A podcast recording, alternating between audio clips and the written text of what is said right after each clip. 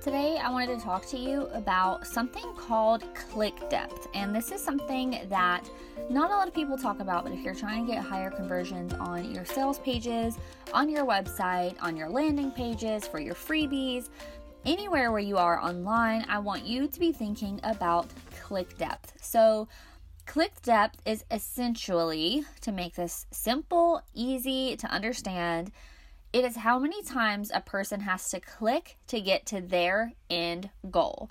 So, essentially, that being said, um, if somebody has to go to your website and they want to get your freebie, let's say they found you on Instagram. First of all, they have to click the link in your bio. So that's one click. Then they're at your website. Well, then they have to click the freebies tab. That's a second click. Then they have to click on the freebie they want. That's a third click. Then they have to put in their email and hit submit. That's a fourth click. At this point, for them to get your freebie, you have a click depth of four. Now, what that means is that a person has to click different things four different times to actually get to the freebie they were trying to get, to get to the thing that they want to put their hands on. Now, the reason that I want you to think about this is because if somebody has to do that much work to get a freebie or to get something that they want, that is going to be more likely that they're not actually going to click, more likely that they're not actually going to get the thing that they want. That means that they're not going to get on your email list, they're not going to buy the product you're selling, they're not going to go further than your landing page.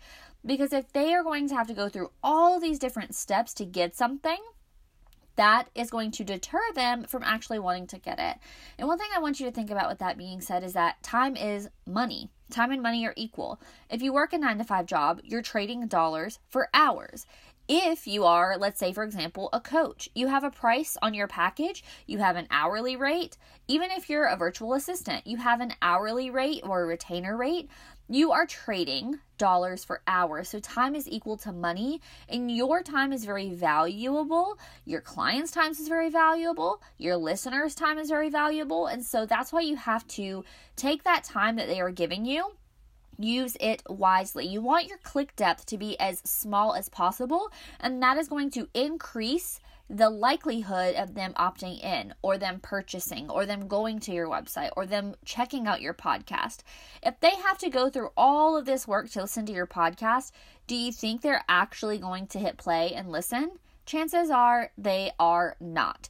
But if it's super, super easy and they only have to click one link to get to it, then chances are they are going to. So this one, it's short and sweet. It's self explanatory. It's not a full 10 minute clip, but I want you guys to really grasp this and really understand this and really realize that even if you look at my business, if you consume content from me and my business, it's always short and sweet and to the point. My podcast episodes are short, my live streams are short, my trainings, my courses, they're short and sweet and to the point because you're busy, you have a million things on your plate, you do not have time to listen to the fluff.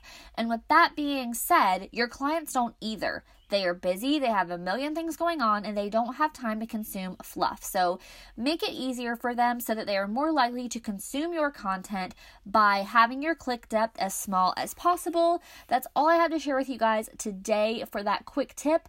But go to your website and pretend like you're a consumer. Go to your Instagram, go to your Facebook, pretend like you're a consumer, count what your click depth is. You never want your click depth to be more than three clicks to get to something. So I hope that helps you. I hope you have a gorgeous day, and I will chat with you on the next episode.